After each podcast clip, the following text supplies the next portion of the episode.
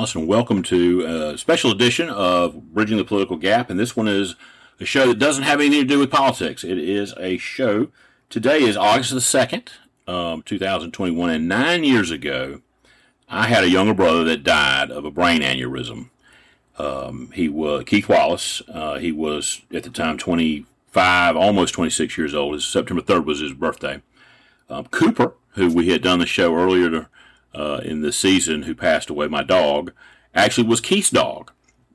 And when he died, uh, Cooper became first my brother's girlfriend Casey, her dog, and then it was my dad's dog, and my dad had him for five years. And when he passed away, the dog came and lived with me. So Cooper was sort of this bridge through all of this family uh, uh sadness for a long time. Uh, but my brother died of a brain aneurysm. He was a very energetic. Uh, he was a hunter and a fisherman and a golfer. And we did a show uh, on Carolina this week with my friend Tim McGinnis, who we also did a show earlier in the year. Uh, we uh, on the radio show with he, he now hosts, but he was the host of WPDE's Carolina this week. We did a show on organ donation because my brother died of a brain aneurysm, and he was an organ donor, and he saved uh, they used four of the five organs, and then you know there was a lot of other things that they do.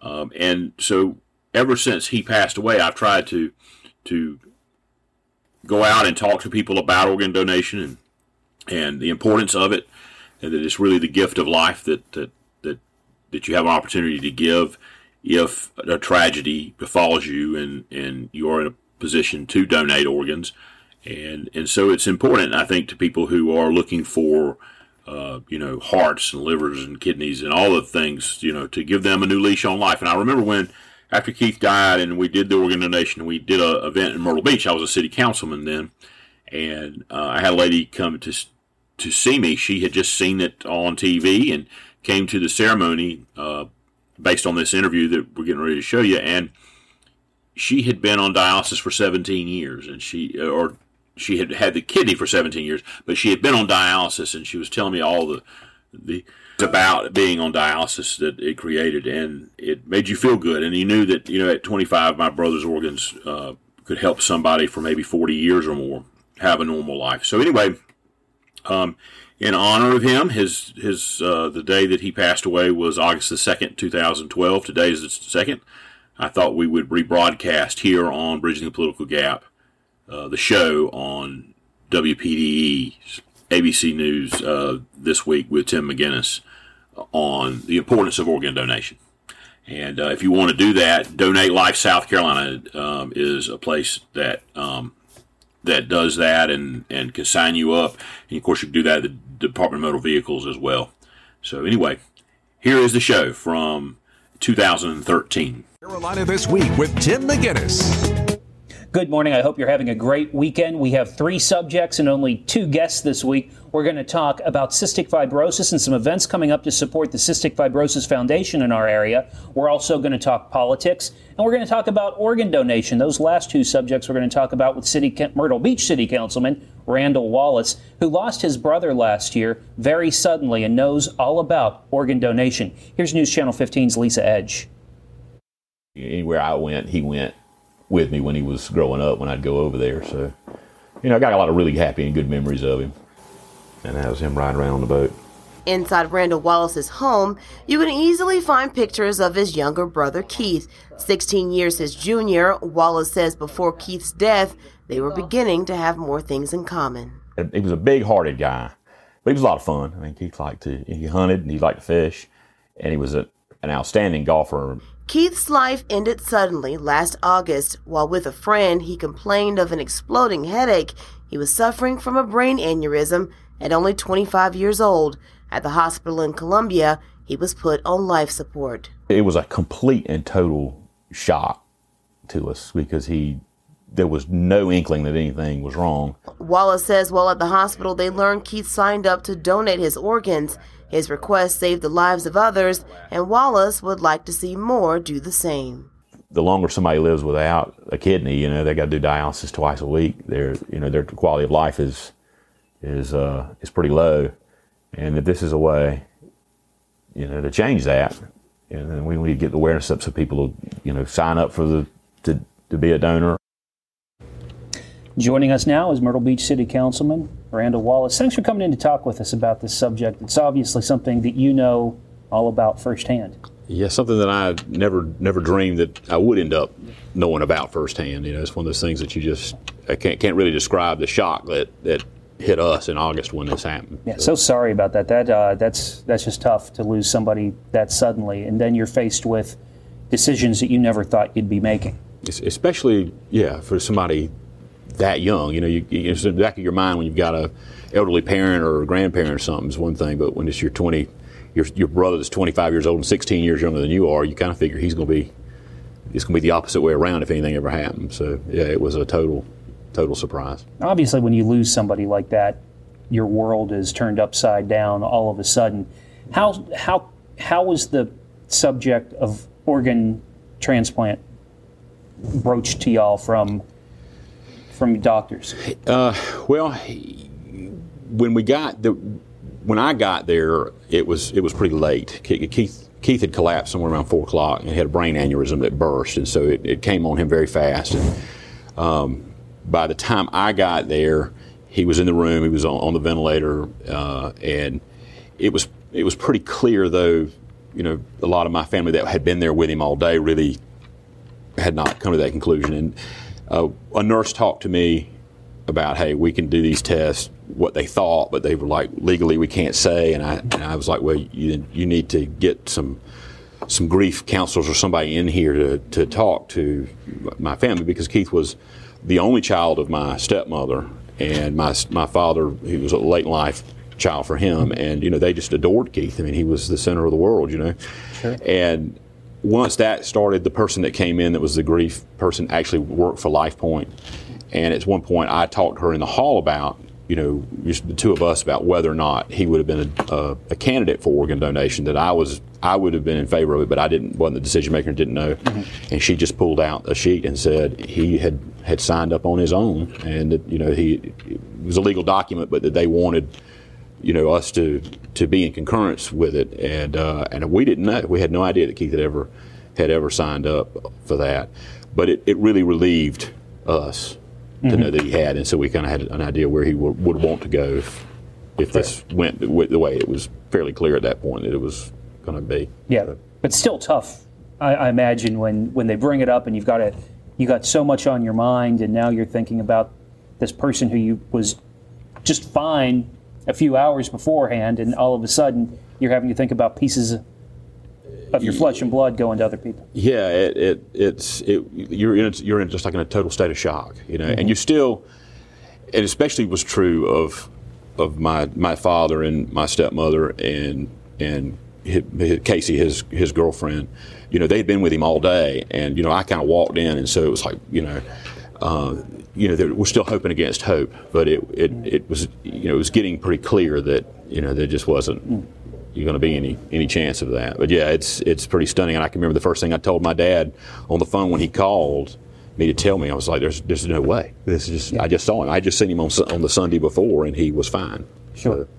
So, now you find out that he's gonna he's he's an organ donor, and that a part of him is going to go to other people and help them. And five other people? I think it was five. There was there was one organ that couldn't be used, but but uh, all the rest of it, I think, was was uh, so that would be I think it would be five that were that were directly saved. One of the recipients was here in South Carolina, and then there, there was the tissue stuff was as many as fifty were wow. affected. So yeah, it's really kind of amazing how many people are affected. And you know, and I didn't realize that until until this, just how much, you know, if your body is in good shape and they can do it, uh, how many people can be affected and helped. Yeah, here's a young man, 25 years old. I imagine, you know, they probably get if, if it's an older, an elderly person's body, they may not be able to do as much with the organs. But here's a young, I guess, yeah. vital person, and all of a sudden, yeah, Keith was a he was a three sport athlete. So, and I can remember sitting there looking at him while he was on the ventilator and thinking, "Wow, he you know he looks because he looked like he was laying there asleep, and he looked like a, a million bucks. I mean, he he he played football and basketball in high school, and he was an outstanding golfer. and He liked to hunt and fish, so he, you know, he was in pretty good, pretty good shape. And I, and I, it kind of hit me this week when we were doing this. A lady came to the city council meeting that had gotten a, a kidney transplant 17 years ago, and she looked very healthy and hearty, and you know she was just a, she was a delightful lady. And I and I thought, you know, somebody could probably live with Keith's organs another 60 years. I mean, he's 20, 25, 26 years old and Yeah. was in good shape, other than this brain aneurysm problem.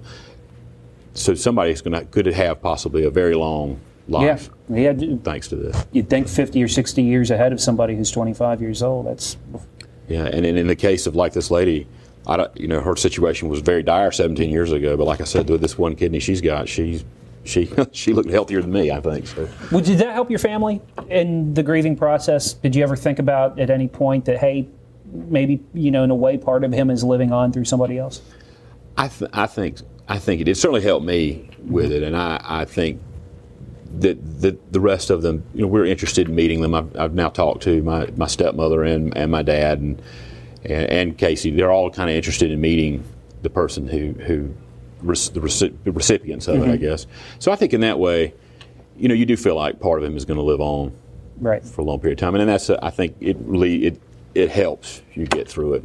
And it's pretty simple in South Carolina to become an organ donor. You can pretty much do it just when you go to renew or get your driver's license for the first time, and you can become a part of that registry. They'll put it on your driver's license. Go and check that uh, on the registry, on the on the donor registry. In fact, you can find a link that'll tell you a lot about this and includes uh, Randall's story and his brother Keith's story by going to your website, carolinalive.com. Do a search for organ donation. Lisa's story will pop up there. We have some links inside of that story that will take you and walk you through, and, and you'll learn everything you need to know about organ donation. Yeah, and it's it's you know it's a it's a it's a good thing. I mean, you can help a lot of people. So. Yeah. Well, and that's a t- tough loss, but uh, I guess the, the if there's any silver lining, it is that he saved some other people. that's and, and and Keith was a big-hearted guy, you know, and so I kind of feel like, you know, in that way he he's uh, he he we respected his wishes and he's able to do something to help other people, and that I think he would have been happy with that, you know, things considered. But Well, you are Myrtle Beach City Councilman Randall Wallace too, and I want to take a quick break. When we come back, we'll uh, put on your politician hat. We'll talk some Myrtle Beach politics and uh, talk about that seat that you ran for, the seventh congressional district seat, and uh, talk a little bit about what's going on in Congress right now. yes, sir. All right, take a quick break. We'll be right back.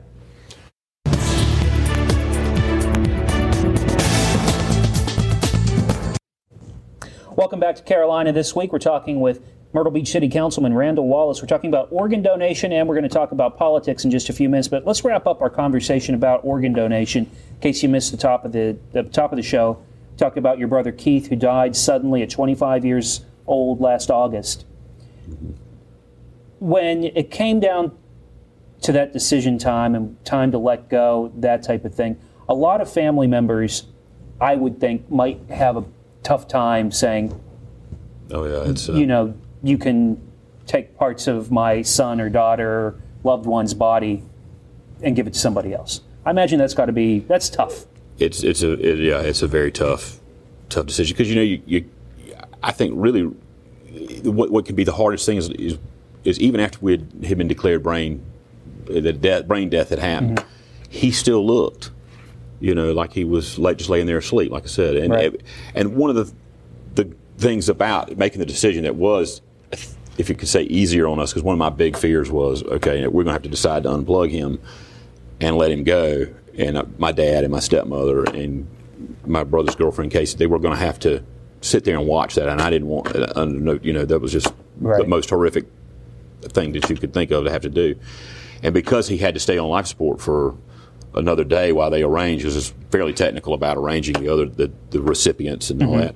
You know, we were able to let this. All of us had time with him. You know, alone or like my, dad and I and, and his girlfriend. We all s- sat with him for a little bit. Then we had a room full of people because Keith was pretty popular, and we, probably had thirty or forty people who had shown up and were in the waiting room.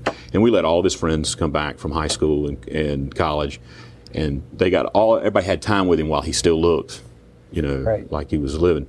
But it's a it's a pretty tough decision. I imagine if I was in that seat, though, I, I maybe the thought would cross my mind that are they just keeping him alive? You know, are they, are they just telling me that, He's- that, he's- that this is the, the situation when really they just want to harvest?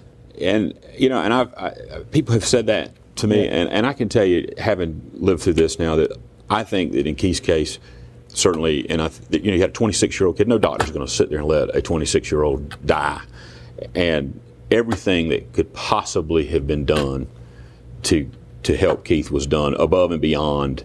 Um, you know, that was our experience above and beyond what was really necessary. At one point, you know, he they had two more tests that they wanted to do that, that I sat in with him on, but they had to have his body temperature back to a normal thing, and it was starting to drop. Mm-hmm. And they they they wrapped him in this stuff to, to try to warm him back up so that he could do. And that's you know it was kind of tough thing to even go back over. But you know they did what they could do to make sure that there was no chance that he was that he, his his brain was still functioning. And so I can tell anybody this that they're going to do everything they can do to to save that patient they've got. And once that's done, you know, then you really there's no reason to let all those organs go with them. You know, if you've got a chance to help as many people as as, as Keith was able to do. I was looking into this a little bit because another question I had was, what about religion? I imagine that there have to be religions out there that would say that the body needs to be intact for burial, that type of thing. And when I looked into it, Japanese Shinto is about the only religion that does not support harvesting organs. And uh, I don't know anybody that practices Shinto. Nothing against Shinto, but uh, no. so it, it, seems to me that religion's not even a barrier in this. No, no. Everything that I have, all, uh, most, uh, all the major religions are in favor mm-hmm. of it. And I think you know you can kind of look at it. This is God's given us, in, in my opinion, the ability to do it. Yeah. So it's I a mean, tremendous gift to give somebody else. Yeah, and I, and I think that is, and I, so I think that in a way you're honoring yeah. the higher power to do it. But and I talked to you about this uh, before too when it came down to having an open casket? Because obviously, here's a young man who was in the prime of his life. You you might want to have people might want to have one last chance to see him, but if they're going to take organs out, are you going to be able to do that? You know what? He we had an open casket for Keith, uh, and he looked. Uh, you know, he looked like him. You know, laying there. I mean, it really.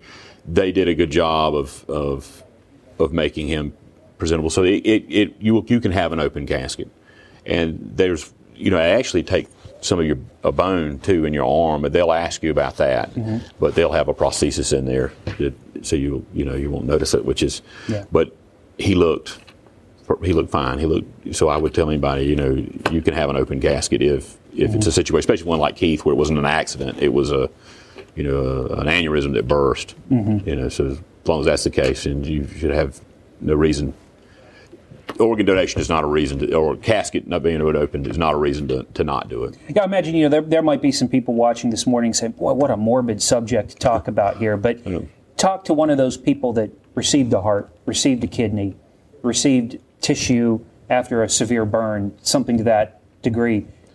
You're going to learn pretty quickly that it's not necessarily morbid; it can be uplifting too. Yeah, very, and you know, two things. I, I have been contacted this week by several donor recipients that just wanted to thank one lady, like the lady. I was mm-hmm. telling you, she drove to the council meeting. She, all she'd seen it in the newspaper and she came. Several people want to explain to me or talk to me about things that you could do that the, the donor families and donor recipients get to do at MUSC with the program. So these people have been reaching out to me all week out of gratitude to whoever had helped them and say thank you to our family for you know what Keith had done. So I, I, I you know it's a that's been an uplifting thing. Makes you make, has made me feel better about about what has been you know a pretty sad few months. And I, and I tell you another thing that I've I've liked being able to do is just a few minutes that you get to talk about mm-hmm. him. A lot of people didn't know Keith because he had not grown up in Myrtle Beach. He actually, my dad had moved away to Manning, and so uh, you know a lot of people knew my my oldest brother Thomas and, and me mm-hmm. here in Myrtle Beach. But I've been able to introduce him to you know, talk about him before we did the proclamation. I had some pictures of him up. One of them him sitting up on a basketball goal when he was in high school, and just get to talk about what a good good guy he was. And it's just a chance to kind of put a, a, face to the issue and a face to to the, when they say Randall Wallace's brother died, people get to know him. So I've been, if you can enjoy something, just a chance to to share him with the public sure. has been sure rewarding for me. Councilman, thank you for coming in and talk about this today. We were going to talk politics, but uh, I think we used up all of our time. Oh, well. So you have to come back some other time and do that. I would love to. All right. Well, thank you. Stay with us when we come back and talk about a wine tasting event and a walk going on at the Market Common to benefit cystic fibrosis. Stay with us. We'll be right back.